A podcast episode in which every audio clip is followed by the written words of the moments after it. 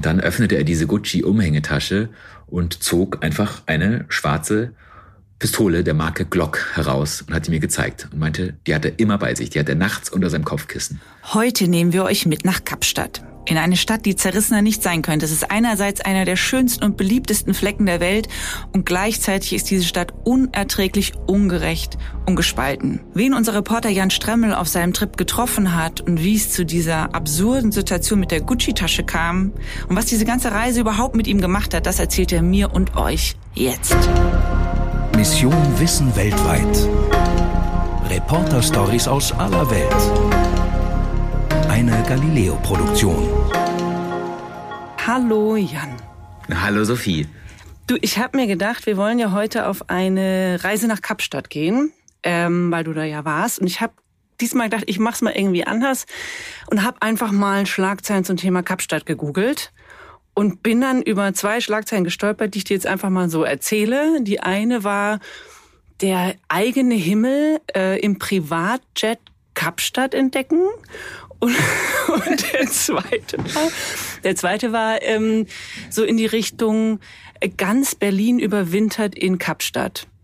Und habe oh, ich ja. gedacht, was ist deine Assoziation zu diesen beiden Schlagzeilen? Ja, das ist äh, das fasst sehr sehr schön zusammen, ähm, was tatsächlich auch mein Bild von Kapstadt in den letzten Jahren so geprägt hat. Also gefühlt hat meine halbe Instagram-Timeline äh, die letzten fünf Monate äh, von Dezember bis April in Kapstadt verbracht.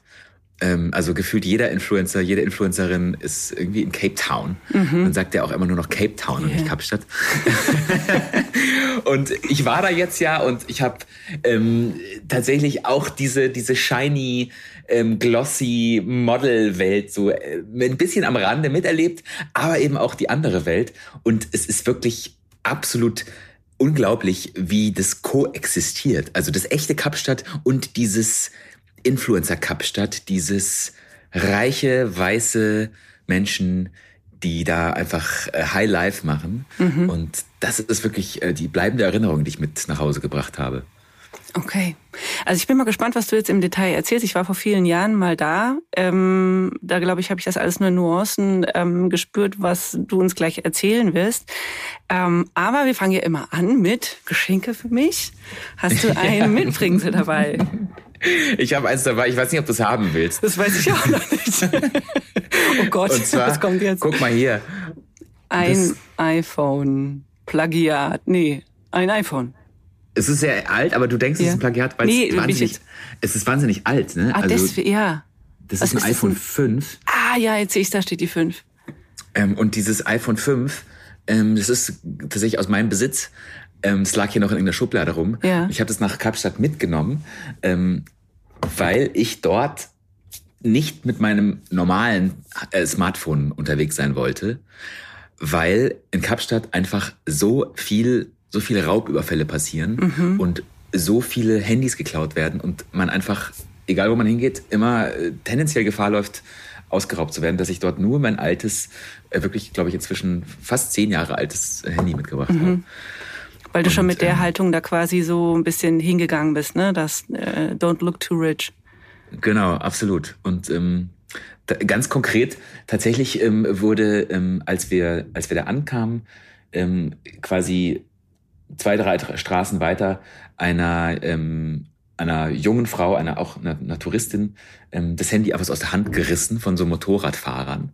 Das ist, nennt man Phone Snatching da. Mhm. Ähm, also da fahren immer zwei Leute auf Motorrädern an der Straße entlang und reißen Leuten einfach das Handy aus der Hand, die da gerade vielleicht sich ein Taxi bestellen oder sowas. Genau, deswegen habe ich nur dieses alte Ding eingepackt, damit, falls ich auch ähm, ausgeraubt werde, wenigstens nicht alles weg ist, was, was mir so lieb ist auf meinem Handy. Ja, das kann ich nachvollziehen. Aber krass eigentlich, ne, dass man schon mit so einer Haltung quasi startet. Das heißt, du hattest ja schon mal so eher ein bisschen angespanntes Grundgefühl, weil du ja auch wusstet, ihr geht ja jetzt nicht nur dahin, wo es glitzert und glämmert. Was hattet ihr denn vor? Also ihr seid da angekommen und was war euer Plan?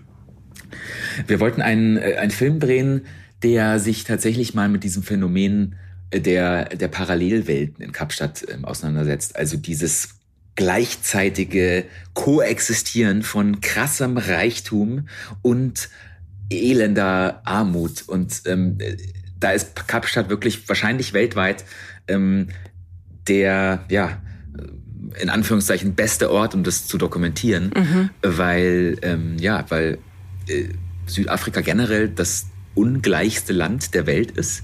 Ist also es so? Ja, ist auf Platz eins der Weltbank der ähm, Einkommens- und Wohlstandsverteilung. Ist es sozusagen das absolut ungerechteste. Also ich glaube, zehn Prozent der Bevölkerung besitzen 85 Prozent des insgesamten ähm, Besitzes. Also man, man kann sich das so vorstellen, dass ja zehn Prozent, also zufällig gibt es in, in Südafrika, glaube ich, insgesamt auch so knapp zehn Prozent weiße Menschen und denen gehört einfach fast alles. Mhm. Und ähm, ja, in Kapstadt speziell treffen diese beiden Gegensätze aus eben weiß und reich und nicht weiß und bettelarm extrem aufeinander. Und das wollten wir in dem Film zeigen. Und deswegen wollten wir eben auch genau dahin gehen, wo man eben sonst nicht ähm, auf Instagram viel davon erfährt, wo eben nicht alle möglichen Influencer und Models ihren Winter verbringen, ähm, sondern wir wollten an die Stellen gehen, wo ja, wo das, wo das Prekariat, das, mhm. wo es wehtut, wo das mhm. Prekariat sozusagen lebt. Mhm. Und große, bist, große Mehrheit. Und wo bist du da genau gewesen? Ähm, wir waren in verschiedenen Ecken. In, Tausch, äh, in, in Kapstadt nennt man die ähm, etwas einkommensschwächeren Stadtviertel, nennt man Townships. Mhm. Ähm, und da waren wir in verschiedenen. Also ähm, eines dieser Townships heißt zum Beispiel Mitchell Plains. Das ist sozusagen, man kennt ja den Tafelberg in Kapstadt. Mhm.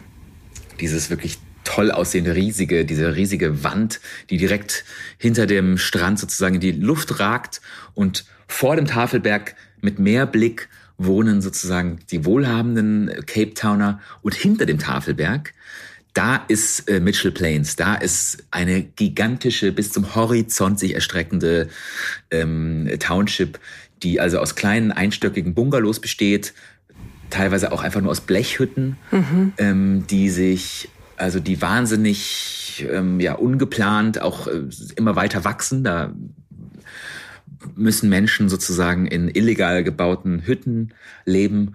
Und ähm, ja, es, es gilt als eine No-Go-Area. Als weißer Mensch sollte man da auf keinen Fall hingehen eigentlich. Mhm. Und selbst, also selbst schwarze Cape Towner gehen da nicht hin, außer sie wohnen da zufällig. Und ähm, ja, das ist tatsächlich, es fühlt sich an, wenn man da hinfährt, es fühlt sich auch einfach so an, als würden diese Menschen da einfach so ein bisschen versteckt werden. Also die sind eben wirklich hinter dem Tafelberg, wie gesagt, man sieht die vom Ufer nicht und man kann einfach auch ganz leicht vergessen, dass es sie gibt. Und man muss dann da eben extra hinfahren, äh, hinter den Berg, um dann zu sehen, wie die Menschen da leben und hausen. Und das ist also wirklich äh, das ist eine ziemlich, ziemlich erschütternde Erfahrung gewesen. Und wen hast du ähm, dort getroffen?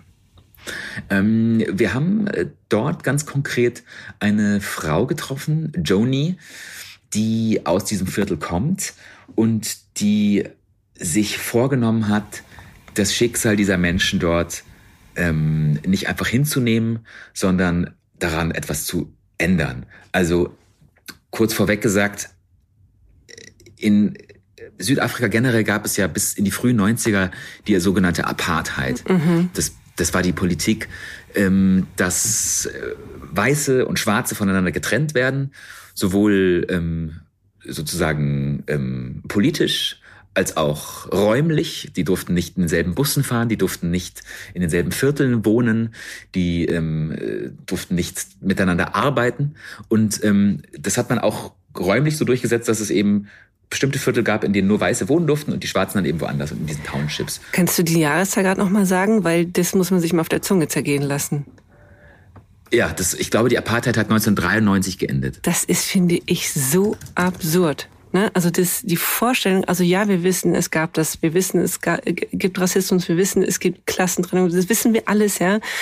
Aber dass das bis 1993 im Gesetz stand, das muss man sich mal reintun, ey. Also das finde ich so krass an diesem Thema und an diesem Ort äh, Südafrika. Ja, genau. Also das ist tatsächlich, ähm, das ist schockierend und das ist aber ehrlicherweise ist noch schockierender, wie stark diese Apartheid immer noch das ganze Land prägt. Also ähm, es ist eben nicht so, dass mit dem Ende der Apartheid plötzlich die Schwarzen überall jetzt irgendwie dort wohnen dürften, wo sie vorher nicht durften, sondern die sind immer noch genauso weit ähm, ab vom Schuss. Die sind immer noch diskriminiert ohne Ende. Und ähm, wenn du aus Mitchells Plains kommst, aus diesem Viertel eben, dann bekommst du in der Regel keinen Job, weil alle Menschen, die dort leben, die kennen diesen Ortsnamen unter dem Schlagwort, okay, Gangs, Morde, Vergewaltigungen, organisierte Kriminalität, Drogenhandel. Und wenn das sozusagen als Adresse ähm, in, irgendwie äh, auf deiner Bewerbung steht, dann bist du schon mal komplett außen vor. Und Joni, um jetzt zurückzukommen, mhm. diese, diese Frau ähm, ist eine irrsinnig energiegeladene, inspirierende, charismatische Person.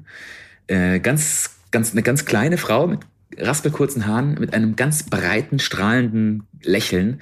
Und ähm, die hat irgendwann entschlossen, ich werde dafür sorgen, dass es die Menschen, die hierher kommen, die hier von hier kommen, die hier aufgewachsen sind, nicht mehr so diskriminiert werden.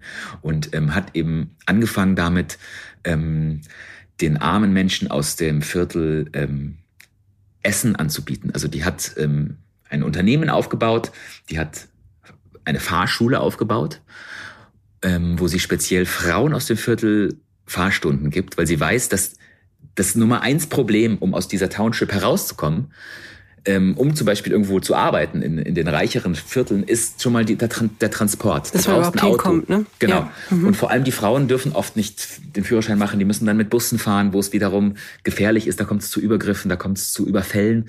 Das heißt, die wollte ganz genau da anpacken, wo die Frauen selbstbestimmt leben können, nämlich einen eigenen Führerschein machen. Mhm. Sie hat also eine Fahrschule für Frauen gegründet und hat dann mit dem Geld, was sie damit verdient hat, ähm, eine Art ja, so eine, so eine Art ähm, öffentliche Tafel für Arme ähm, gegründet. Mhm. Und jetzt, dabei haben wir sie eben auch dann begleitet.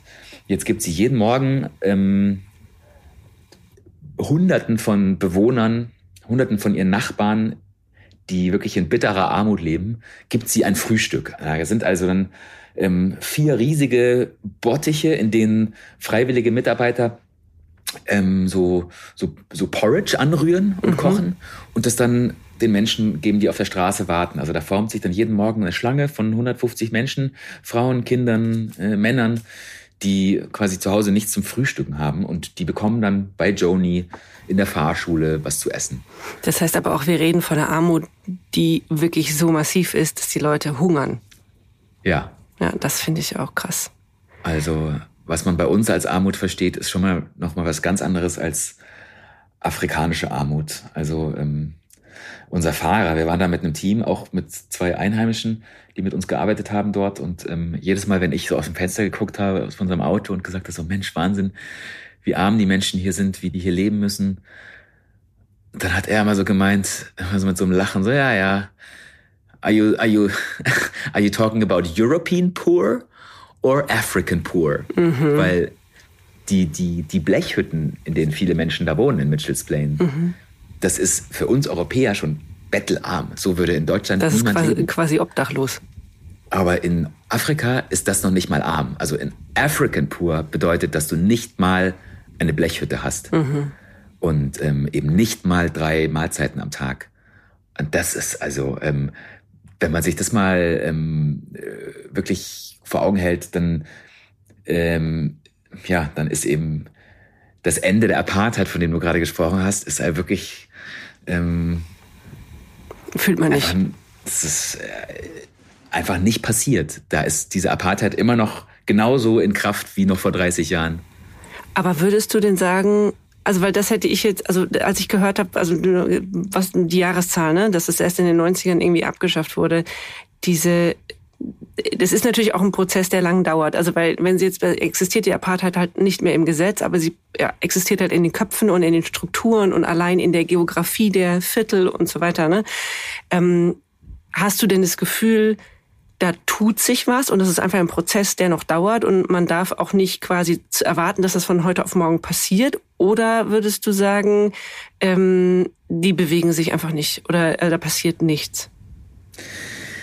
Ähm, das ist für mich schwer zu beurteilen, weil ich ja auch nur so relativ kurz dort war. Aber unsere, unsere Südamerika äh, südafrikanischen Mitarbeiter meinten beide, da tut sich schon viel. Es gibt auch eine politisch gewünschte Bevorzugung zum Beispiel von, von Schwarzen oder von ähm, Colored, wie sie auch heißen. So nennt man, so nennt man also Menschen, die, die nicht schwarz-schwarz sind sozusagen, sondern die ähm, irgendwie indische Wurzeln haben oder asiatische Wurzeln oder eben auch aus weiß-schwarzen Mischehen stammen. Diese Colored sind fast genauso diskriminiert wie die schwarzen Südafrikaner.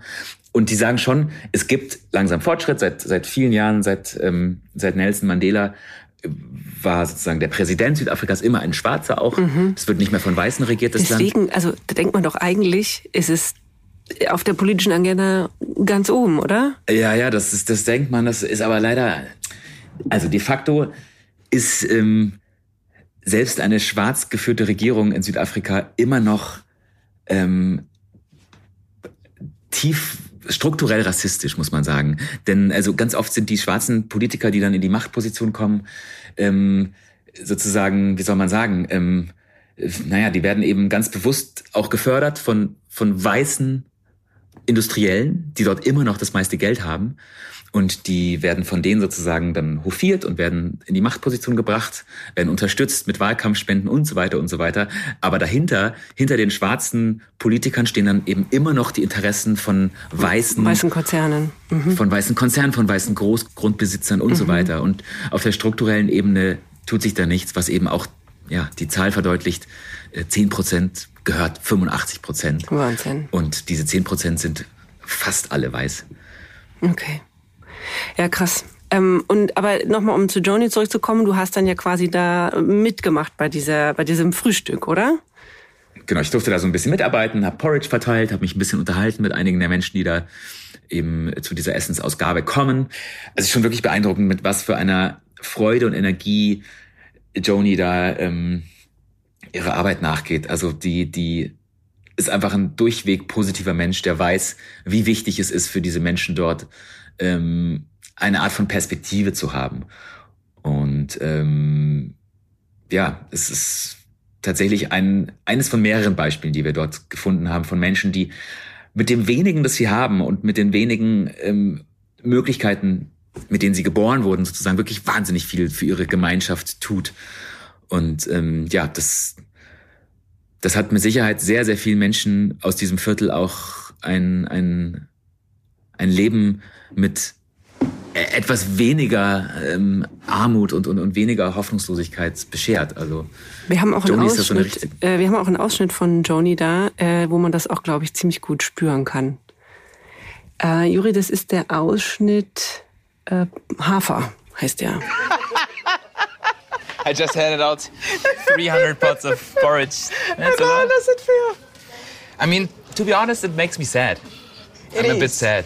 But yeah. I, am sure there must be some some some satisfaction that it you is, could yeah, be part of, of course. the action. It's it's at the same time I'm sad because this is just such a different reality from the rest of the city, and I wasn't aware that this actually exists in that way. That that, that there's that many people that are starving. Yeah. So that is that is intense. But at the same time, I'm admiring you and your colleagues how much how much work you put into this problem to solve it and to make things better. Da hat man gleich gehört, was du vorhin erzählt hast, ne? Die breite Lache, die fröhliche Stimme und so. Aber du warst schon richtig angefasst von der Situation, oder?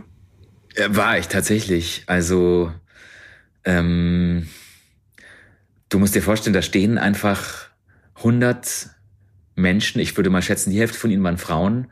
Jede dieser Frauen mit mindestens einem Kind an der Hand teilweise hatten die Leute keine Frontzähne mehr, weil sie offensichtlich so mangelernährt sind. Und die Menschen sind abgemagert, wie man das wirklich bei uns überhaupt nicht kennt. Und diese Menschen warten da geduldig morgens in der Schlange, haben jeder eine Schüssel dabei, die müssen ihre eigenen Schalen mitbringen. Das sind aber meistens nicht mal sozusagen nicht mal irgendwelche Keramikschalen oder nicht mal irgendwelche Tupperboxen, sondern die haben einfach nur aufgeschnittene Colaflaschen dabei. Oh Gott. Also das ist einfach, ein Level an Armut, das, das dir einfach den Atem raubt, wenn du aus so einem wohlstandsverwöhnten Land wie Deutschland kommst. Und ähm, ja, und wenn du auch dich ja. in einer Stadt wie Kapstadt befindest, weil es ist ja nicht so, dass wir diese Bilder nicht kennen. Ne? Also wir wissen ja, dass solche Armut existiert, aber es ist natürlich auch nochmal so perfide, wenn es neben diesem kolossalen Reichtum eine Straße weitergeführt passiert, wo man sagt, ich müsste nur die Tür aufmachen und äh, was abgeben und dann es ist kein Bürgerkriegsland oder so. Oder du sagst, es sind mhm. einfach Konflikte, aus denen Armut resultiert, die ich jetzt auch nicht schnell lösen kann. Würde man ja sagen, hey, wenn man, also so naiv das jetzt sein mag, aber wenn man ein bisschen teilt, sieht die Sache doch schon ganz anders Klar. aus. Ja, es ist also, ich, Südafrika ist ein wahnsinnig reiches Land, was Bodenschätze angeht zum Beispiel. Ähm, und klar, man fährt eine halbe Stunde von diesem Ort und man ist wieder Downtown Cape Town, wo ähm, links und rechts die Prachtgebäude stehen, wo ein traumhafter Blick auf die weißen Strände herrscht, wo Menschen in Markenklamotten die Straße runter flanieren, wo teure Autos herumfahren, wo ähm, ja weiße Topmodels ihre Shootings machen im Winter für die Sommer-Spring-Kollektionen mhm. und über den über den Köpfen kreisen die Helikopter, in denen die reichen ähm, sich mal eben die Küste angucken aus der Luft. Das passt ja super zu der Privatjet-Schlagzeile. Genau, ja. genau, so ist. Ähm, aber du sagtest ja, dass die Leute mit Vorurteilen kämpfen, wenn sie aus solchen Vierteln kommen, dass sie deswegen auch quasi keinen Zugang zum Arbeitsmarkt oder so bekommen, weil man quasi sie eh für kriminell oder drogenabhängig oder beides hält, so, ne? Ähm, aber das ist ja jetzt auch nicht nur ein Vorurteil, sondern es ist ja schon so, es, es gibt ja eine sehr hohe Drogenkriminalitätsrate in den Vierteln und du hast selber gesagt, na, du hast dein iPhone zu Hause gelassen und so.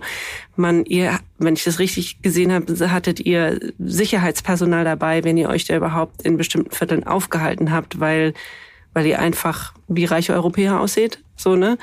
Ähm, ich, du hast auch einen Typen getroffen, der irgendwie selber dir erzählt hat, wie seine kriminelle Biografie so aussieht. Ähm, magst genau. du da mal erzählen?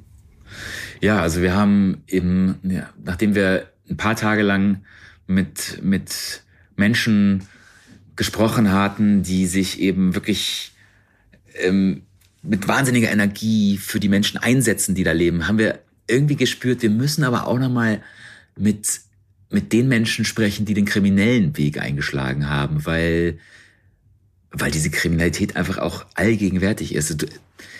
Eines Morgens lag einfach auf der Straße, wo wir unseren Protagonisten treffen wollten, eine Leiche, die da gerade eben erschossen worden war. also es war einfach auch so nicht zu übersehen. Wir, wir, wir, wir kamen da an, wir sollten uns mit einem unserer Protagonisten an so einer Hauptstraße treffen in einem dieser Townships. Und wir kommen an und die Straße ist abgesperrt mit, Ab, mit Absperrband der Polizei und es stehen so drei Polizeiwagen rum und, und ähm, ein Krankenwagen, der auch nicht mehr viel tun konnte, offenbar.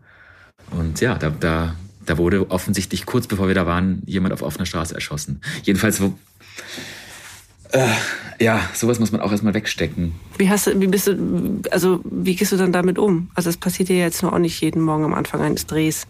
Nee, das war, also ich war absolut äh, sprachlos und es ist natürlich auch, es überschattet natürlich alles, weil die Leute können dir ja noch so ähm, positive Geschichten erzählen, wie sie auch wollen, aber du behältst natürlich im Hinterkopf, im Moment mal, aber vor zwei Stunden hat dir jemand sein Leben verloren. Ähm, warum? Und wie könnt ihr damit leben, dass sowas normal ist? Und dann haben wir entschlossen, wir wollen jetzt mal ein Gangmitglied interviewen. Mhm.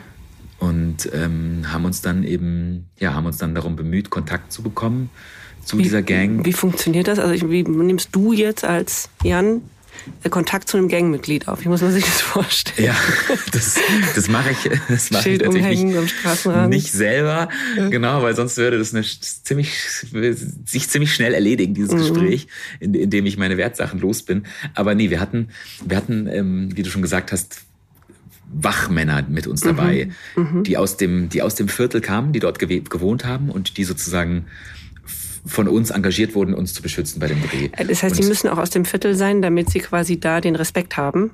Genau. Also es ist jetzt nicht eine Polizeieskort oder so, sondern es sind wirklich dann Jungs aus dem genau. Viertel. Mhm. Die Polizei, äh, nur kurz dazu, die Polizei traut sich in dieses Viertel gar nicht rein. Also als Ah. Polizist, Okay. als Polizist ähm, ist es ein Himmelsfahrtkommando, wenn du in diese Viertel überhaupt nur reinfährst. Das heißt, die Polizei hat da nichts zu sagen. Die einzige Autorität, die es in diesen Vierteln gibt, ist die entsprechende Gang, die dort das Sagen hat. Und aus diesen Gangs stammten eben auch die Aufpasser. Und die wissen sozusagen, hey, ich bin hier mein ganzes Leben, ich weiß, wer die Gangster sind. Ähm, die wiederum erlauben mir, dass ich hin und wieder Touristen oder Journalisten reinbringe und dann ist es auch safe. Wenn du dich da vorher quasi bei denen anmeldest, die kriegen natürlich auch Geld von uns, ähm, dann sind wir da unter deren Schutz. Ähm, und über einen unserer Aufpasser sind wir dann eben in Kontakt gekommen mit einem der Gangster, die dort eben aktiv sind. Und der hat dann so ein paar Anrufe gemacht und äh, ich glaube eine Viertelstunde später stand ein Mann vor uns, ein, ein sehr gut genährter Mann, muss man sagen. Das ist mir als erstes aufgefallen. Also Ähm. nicht äh, abgemagert und ohne Vorderzähne? Äh, Genau, sondern äh, perfektes Gebiss, ähm, weiße Jeans. Der hatte eine weiße Jeans an, das ist mir richtig aufgefallen, richtig in Erinnerung geblieben. Und schon echt so ein properes, leichtes Wohlstandsbäuchlein und so eine Gucci-Umhängetasche. Und ähm, diese Umhängetasche hatte dann auch noch eine besondere Bedeutung. Erzähle ich vielleicht gleich. Und der hat uns dann, ja, hat uns äh, Rede und Antwort gestanden. Okay, und was hat er euch erzählt? er hat uns erzählt, warum er Gangster ist ähm, und wie er dazu kam, hauptberuflich kriminell zu werden. Und ähm, ja, seine Geschichte ist, glaube ich, relativ typisch für viele, die dort in der Kriminalität landen. Hören wir mal rein an der Stelle. Your parents were able to send you to school. Yes. Yes. They, I won't lie. They were able to send me to school. Yes. But then, the they died uh, while I was uh, I was still doing grade 12 Yes, I was still doing grade 12 Yes. And then I had no other choice. And then I was in prison. And then when I came back, and then I also wanted to be part of the of the uh, people who were collecting money. You understand? Yes. Yes. And then they didn't want me to join the gang. So that's where it began. Uh, began. Why didn't you want, I want to money, that's all. money? Yes, just money. They want nothing else. Actually, I didn't even want to be part of the gang. I just wanted money from them. And it's the fastest and easiest way to get money? Would you say? It's to take his. Genau. Also, ähm, er hat es so dargestellt, und ich habe jetzt keinen Grund, ihm nicht zu glauben, aber er hat gesagt, seine Eltern sind eben gestorben, als er gerade ähm, kurz vor dem Highschool-Abschluss war, was gar nicht so selbstverständlich ist, dass man überhaupt so lange in die Schule geht dort.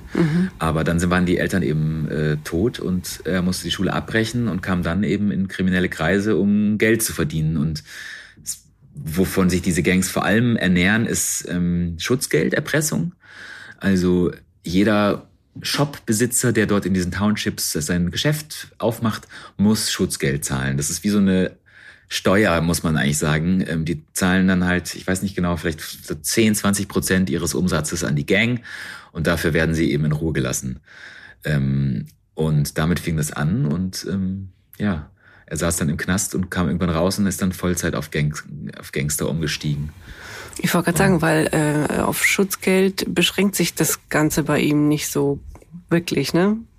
Nee, er hat äh, tatsächlich auch inzwischen sehr viele andere Einkommenskanäle, ähm, also Drogenhandel, äh, Geldtransporter, Überfälle, you name it. Und ähm, irgendwann hat er dann tatsächlich auch seine Gucci-Tasche geöffnet, weil ich wollte ihn halt fragen, so, hey, sag mal, wie, also wie, wie ist dein Leben?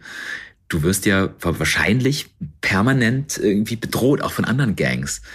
Und ähm, dieser Mann, der eben morgens erschossen wurde, das war eben auch eines dieser Rivalitäten, wo die eine Gang Mitglieder der anderen Gang tötet, weil sie in ihr Territorium einbringen.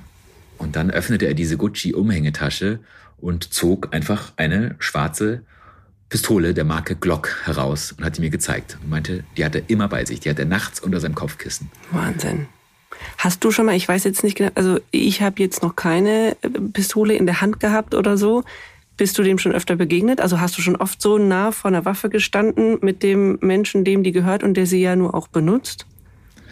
Ich hatte schon ein, zwei Mal eine Pistole in der Hand, aber das war immer auf so Schießständen, wo die Besitzer ganz legal im quasi Sportschützen waren. Ich hatte noch nie eine Waffe vor mir, äh, die dazu genutzt wurde, Menschen umzubringen.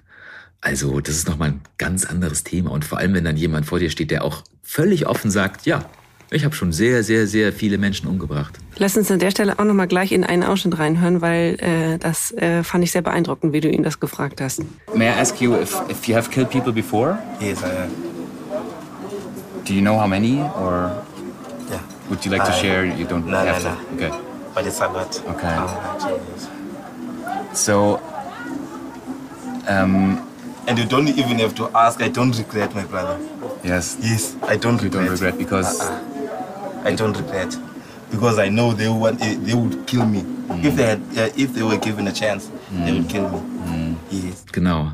Also ähm, er hat schon sehr, sehr viele Leute umgebracht. Er will nicht sagen, wie viele, aber er bereut nichts, weil er eben sagt, wenn ich die nicht umgebracht hätte, dann hätten die mich sofort umgebracht. Und wie war das jetzt für dich? Weil ich finde das schon so eine sehr ambivalente Situation. Ne? Man kennt das Elend, in dem die groß werden. Man hat eine Idee davon, dass er versucht hat, dem zu entfliehen, dass das irgendwie der einfachste Weg war. Gleichzeitig steht ein Mörder vor dir. Auch das habe ich jetzt zum Beispiel in meinem Leben auch noch nie erlebt. Weiß ich nicht, ob du das schon mal erlebt hast, aber ähm, also ich kann da schon ein Stück weit auch dann wiederum die Vorurteile oder die Stigmatisierung, die so im Viertel anhaftet, das ist ja irgendwie auch nachvollziehen, dass die Leute einfach auch Angst haben. Ja? Und das Angst führt halt, glaube ich, immer zu einem Riesenproblem und Diskriminierung und Ausgrenzung. So. Aber wie hat sich das angefühlt, da jetzt vor diesem Typen zu stehen und der erzählt dir das?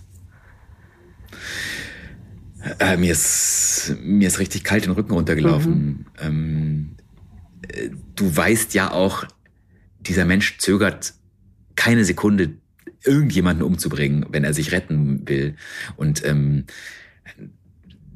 dann hat er natürlich, also nur weil wir jetzt ein Kamerateam sind, ist es für ihn, äh, glaube ich, auch kein großes Hindernis. Also das geht dir natürlich die ganze Zeit durch den Kopf, so wie sicher sind wir eigentlich, der Typ, also der hat eine geladene Waffe in der Hand. Und wir sind irgendwie zu viert, haben keine und dann, ähm, und, und gleichzeitig ist diese Erklärung natürlich auch, das erklärt ja sehr gut diese Spirale der Gewalt, in der sich diese ganzen ähm, Townships einfach seit Jahrzehnten befinden. So, die Menschen haben keine Perspektive. Die Menschen wollen aber natürlich trotzdem irgendwie was erreichen im Leben und die wollen auch ein Auto haben vielleicht oder die wollen wenigstens, dass ihre Kinder mal in die Schule gehen können. Und die sehen ja auch, in welchem Wohlstand der Rest der Stadt lebt. Das geht ja nicht an denen vorbei, dass auf der anderen Seite des Tafelbergs die Menschen in Helikoptern rumfliegen. Das heißt, die sehen, was es gibt, die sehen, dass es ihnen vorbehalten ist für immer und ja, und dann ist eben die Lösung, die sie halt vor der Nase haben, aha, der eine Typ in meiner Straße, der ein Auto hat und immer schicke weiße Jeans trägt, was macht der eigentlich beruflich? Ach, interessant, der ist bei der Gang. Ja gut. Also ich meine, ne, du hast keinen Schulabschluss, du bekommst sowieso keinen Job. Dann ist die Option entweder ähm, betteln gehen oder als Kleinkrimineller alleine dein Glück versuchen oder du machst eben bei der Gang mit. Nicht nur das, sondern du musst ja quasi potenziell auch immer Angst vor der Gang haben, wenn du selber nicht bewaffnet bist, wenn du selber nicht gewalttätig bist, ne, dann bist du ja auch immer derjenige, der im Zweifelsfall halt in den Laden hat und sein Geld abdrückt und sich erpressen lassen muss. So, also auch die Perspektive ist ja schwierig. Aber ähm, ihr wart auch bei einem Projekt, das fand ich auch ganz spannend. Ich glaube, das war ein Fußballverein, wo diese diese Grenze, die du ja jetzt so quasi durch, durch erzählst von dieser vom Tafelberg so als die große Grenze sozusagen. Ähm, es gibt einen Fußballverein, der es schafft, diese Grenze irgendwie diese, also ein bisschen einzureißen, oder? Mhm. Genau, das ist ähm, ein Fußballverein, der in einer der vielen Buchten Kapstadts angesiedelt ist, in Hout Bay. Und dieser Verein hat sich eben zum Ziel gesetzt, sowohl die Menschen aus der Township als auch die Menschen aus den reichen Vierteln zusammen auf einen Fußballplatz zu bringen. Und ähm, das gelingt ihnen wirklich überraschend gut. Das ist also ein Fußballplatz, der ist sozusagen genau in der Mitte zwischen auf der einen Seite ähm, es geht so ein Hügel hoch und da sind ganz viele kleine Wellblechhütten. Da wohnen sozusagen die armen Menschen. Auf der anderen Seite des Fußballfelds geht der andere Hügel hoch. Da ist alles voll mit Villen. Das ist wirklich absolut eindrücklich. Und ähm, durch spezielle Sozialprogramme in diesem Verein hat man das eben geschafft, dass ganz viele arme Kids sich das leisten können, sozusagen in ihrer Freizeit Fußball zu spielen. Also dann bekommen eben ähm, talentierte Spieler zum Beispiel die Möglichkeit, da auch als, als Platzwart zu arbeiten oder im Verein sich um die Trikots zu kümmern und dann bekommen die so ein kleines Gehalt und dann werden die sozusagen langsam ähm, in diesem Verein sozusagen integriert und bekommen eben die Möglichkeit. Und dann sind automatisch auch andere Jobsangebote, sage ich jetzt mal in Anführungszeichen, auch nicht mehr so attraktiv, wenn man ja auch als Platzwart arbeiten kann, dann bin ich vielleicht nicht so genau. anfällig, Drogenkurier zu machen oder so, ne? Mhm. Genau, genau. Und natürlich auch Spieler, also die, auch die Spieler dort bekommen Geld, also die sind auch sehr, sehr gut, die spielen auch in einer relativ hohen Liga. Und das sind also wirklich schon so semi semi ah, okay. Und ähm, da, mh, da gibt es dann eben tatsächlich im, im Team, ich würde schätzen, so, ja, so, ich würde sagen, 20 Prozent sind weiß mhm. der Spieler und 80 Prozent sind dann eben schwarz oder colored. Und ähm, ja, wir haben zwei von denen nach Hause begleitet und der eine lebte halt in einer abgeriegelten gated Community mit, mit Pförtner und Elektrozaun drumherum mhm. und hatte da wirklich ein Premium-Bungalow-Apartment. Und der andere lebte in einer Wellblechhütte ohne fließend Wasser mit seiner Frau und seinen zwei Kindern. Und die spielen aber jeden Tag vier Stunden zusammen also Fußball. Also ich muss noch mal ganz, also das ist deren Beruf? Fußballer zu sein? Oder sind das, ist das jetzt, das ist so semi-professionell wahrscheinlich, oder? Aber schon, wenn du sagst, sie spielen jeden Tag? Ja, ich, vielleicht auch nicht jeden Tag, sondern vielleicht trainieren die so dreimal mhm. die Woche. Aber jetzt schon mehr, als ich gehe mal einmal die Woche Kick mit meinen Jungs oder so, ne? So genau. Schon, nee, nee, das mhm. ist schon sehr ambitioniert. Mhm. Der, dieser Verein ähm, spielt auf jeden Fall in einer Liga, wo schon Spieler Geld mhm. verdienen. Und deswegen können die sich das eben auch leisten, da eben auch Trainer und, und, und, und Torwarttrainer und äh, einer noch, der sich um die Bälle kümmert und so weiter, um das alles sozusagen aufrechtzuerhalten. Und ähm, das sind jetzt nicht äh, Bayern-Profis, äh, was irgendwie das Einkommen ja, angeht, ja, gut, sondern okay. eher so, Dann wären so sie. Schon auf der Im Helikopter. genau. Ich will gar nicht wissen, wie viele da oben in dem über Kapstadt äh, für den FC Bayern spielen, die in den äh, Helikoptern sitzen. Bestimmt ja. ein oder andere, ja. Ähm, aber meinst du, sind das denn auch, also ich weiß nicht genau, ob das rausgekommen ist dabei, aber sind das Freunde? Also ist das wirklich so, dass quasi da alle vor, also alle begrenzenden Gefühle auch abgebaut sind in dieser Mannschaft? Mm, ich glaube, Freunde sind sie so im, im Sinne von Fußballkumpels. Also ich meine, natürlich ähm, wohnt immer noch jeder in seiner Welt. Aber die, ich glaube, worauf es ankommt, ist, dass im Kopf die Barrieren einfach abgesenkt werden und dass man einfach als weißer Mann aus einem guten Elternhaus, aus einem wohlhabenden Elternhaus, ähm, dass man auch einfach mal in eine Township eingeladen wird und zum Beispiel zum Abendessen. Also der Fußballverein organisiert auch regelmäßig so gemeinsame Abendessen, dass dann zum Beispiel ähm, eine Familie von jemandem, der in der Township lebt, Geld bekommt, um einfach ein großes Abendessen für zehn Fußballspieler bei sich zu Hause zu mhm. organisieren. Und dann gibt's da Abendessen, dann werden auch alle weißen Spieler ähm, in die Township eingeladen, dann gibt's da Abendessen, dann spielen die da noch ein bisschen irgendwie mit den Kindern auf der Straße und dann fahren sie wieder nach Hause. Und dann wird das gleiche in der Woche darauf in dem Zuhause eines weißen mhm. Spielers gemacht, in der in der gated Community. Mhm. Und so schaffen die das so ein bisschen Transparenz zu erzeugen, dass eben als Weißer auch mal, dass man auch mal merkt, in der Township ist jetzt auch nicht äh, irgendwie den ganzen Tag Schießerei, mhm. sondern da, da wohnen ganz normale Menschen wie du und ich, die einfach weniger Glück, Glück hatten in der, in der Lotterie des Lebens und halt leider hier geboren wurden. Aber das sind genauso herzliche, genauso sympathische, nette, witzige Menschen wie bei uns und ähm, umgekehrt.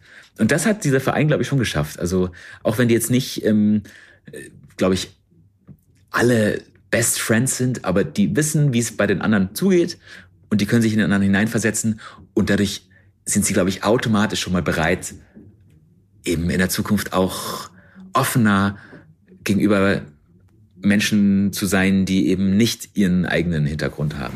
Aber ich hatte eh den Eindruck, weil du jetzt gerade gesagt hast, dass sie sie zum Essen ein, also dass sie gemeinsam essen, ähm, das Essen so Unterschiede überbrückt oder auch verbindet oder auch Kulturen vereint. Das hatte ich den Eindruck, habt ihr eh ganz eindrücklich auch in Kapstadt erlebt, oder?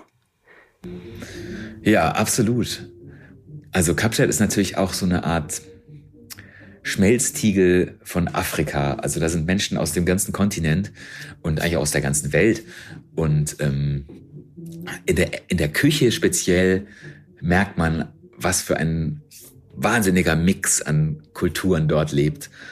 Und ähm, einmal haben wir tatsächlich so eine, eine südafrikanische Frau besucht, die ein Restaurant führt, wo sie, wo sie das Essen ähm, der Hosa, ich hoffe, ich habe es richtig ausgesprochen. Es gibt einen Stamm, der ähm, in Südafrika beheimatet ist, die heißen Hosa mit diesem Klicklaut.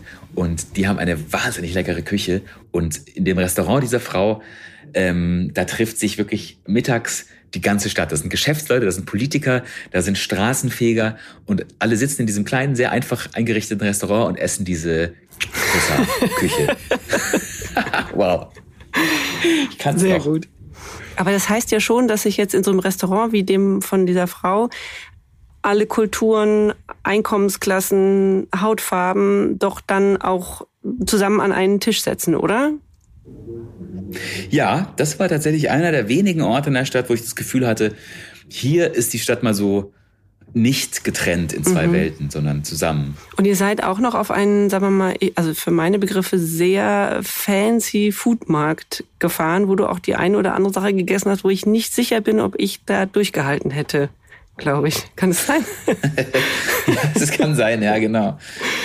Das war äh, der, der wöchentliche Hipster-Treff. Ähm, da sind, äh, Also so da große, überwintert Berlin. Da Ah, okay. überwintert Berlin, da habe ich tatsächlich, da habe ich tatsächlich zufällig eine Freundin aus Berlin Nein. getroffen, die einfach so neben, einfach so neben mir stand an so einem, an so einem Sushi-Laden stand oder so. Ja, also ähm, da spricht wirklich äh, ein Drittel der Besucher Deutsch, glaube ich. Okay. Aber da sind die, die ganzen Marktstände sind halt aus allen möglichen ähm, Kulturen, die eben in Südafrika leben. Also von Indisch über äh, Koreanisch, ähm, Südamerikanisch. Also Wahnsinn, da findet man, also findet man wirklich fast alles. Und ähm, an einem Stand wurde mir eine spezielle südafrikanische Spezialität überreicht. Da hören wir doch jetzt noch mal rein. So you just snack it off the bone.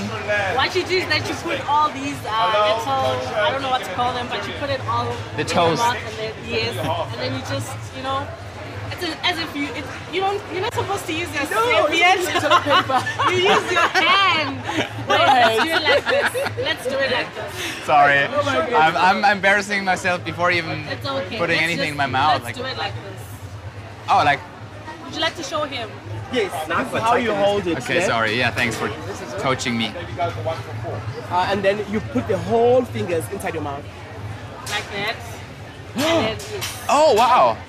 And then you just take out the little bones because the bones are quite little. So the little bones and the little fingernails. The, the fingernails, these are the inside one, the healthy ones. Es klang lecker, bis ich dich gehört habe, wie du sagtest, Fingernails. Was exakt ist passiert? Ja, ja ich habe äh, den Fuß einer, eines, eines Hühnchen ähm, hier bekommen. Also ähm, Hühnerfüße. Oh Gott. Die sind eine große Spezialität ähm, in der Küche. Ich weiß jetzt nicht mehr, ob das Hosa war oder ein anderer Stamm. Jedenfalls eine Stammes, eine Stammesküche. Und man isst da halt, äh, wie ehrlich gesagt in den meisten Teilen der Welt, isst man halt das ganze Huhn. Ähm, bei uns äh, isst man ja am liebsten die Beinchen und die, die Brust und die Flügel, aber dort isst man halt auch den Hühnerfuß, was ja auch völlig okay ist. Aber ich hatte das noch nie vorher gemacht und habe dann eben einfach so einen ganzen Hühnerfuß überreicht bekommen und hab, war dann zu höflich, um den abzulehnen. und dann steckt man sich da so diese drei, ich glaube es sind drei, drei Zehen oder vier Zehen, die steckt man sich so in den Mund und hat dann so diese diese Fußnägel, die haben ja auch so Krallen, dann hat man dann im Mund und dann ist das alles ganz glibberig und und natürlich auch mit diesen die Knöchelchen muss man dann so zerkauen und Also es hat dir nicht so gut geschmeckt? Es war nicht so mein absoluter Ah, du warst Lieblings- aber sehr tapfer, das hat man dir nicht angemerkt. Ich habe immer gedacht, was ziehen die daraus? Weil ich habe das am Anfang akustisch nicht ganz verstanden, worum es geht. Und dann sah man das immer mit so Soße-Tropfen und so drei Dinger dran. Ich dachte mir so, ist das irgendein Pilz oder ein, hoffentlich ist es ein Gemüse oder irgendwas? Und dann fiel ihm der Begriff Fingernägel. Ich so, nein, das ist kein Pilz. okay, alles klar. Nein, leider nicht. Und du durftest es auch nicht mit Serviette Ja. Mhm. essen. Das war ein totaler Fauxpas. Ne? Du musstest irgendwie das richtig, also direkt in die Hand nehmen. Ja, klar, Ja. genau. Also traditionell isst man da eben auch mit der Hand und ähm, das äh, muss sie dann natürlich ja, ja, auch. Aber ähm, mit, jetzt hast du ja sehr viele unterschiedliche Leute getroffen und du hast reich und äh, arm erlebt. Du hast irgendwie Menschen getroffen, die versuchen, die Barrieren da abzubauen. Hast aber gleichzeitig auch gesagt, du spürst, dass sie halt einfach riesengroß sind nach wie vor. Mit was für einem Gefühl bist du denn wieder nach Hause gekommen? Also eher ein trauriges oder eher ein fröhliches? Ähm, hm, unterm Strich eher traurig, eher desillusioniert. Ähm, das ist, glaube ich, meine persönliche Grundtendenz immer im Leben. Okay, verstehe. Aber, aber ich, ich, ich konnte mir einfach auch nicht, ich konnte die Schönheit dieser Stadt nicht mehr genießen. Mhm.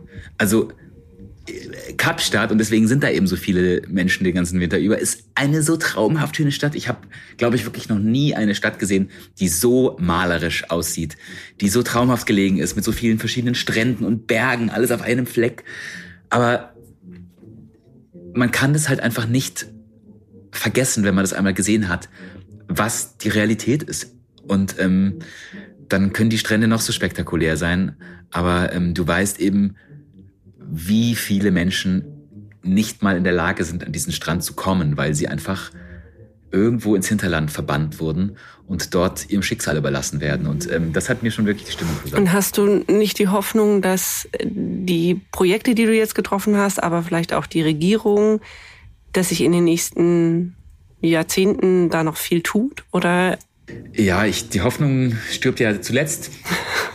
aber aktuell ist die südafrikanische Regierung äh, leider extrem korrupt und man, ja, Südafrika ist leider gerade in der Hand einer sehr, sehr korrupten und kleptomanischen Partei, die sich wirklich, äh, wo sie nur kann, Schmiergelder unter die Finger reißt und ähm, da ich glaube, solange diese Partei an der Macht ist, sieht es schwierig aus. Aber ähm, ich habe natürlich wahnsinnig viele Menschen getroffen, die mit ihren Mitteln Unglaubliches leisten, mhm. um die Situation zu verbessern. Und solange es solche Menschen gibt, solange bleibt die Hoffnung auch bestehen.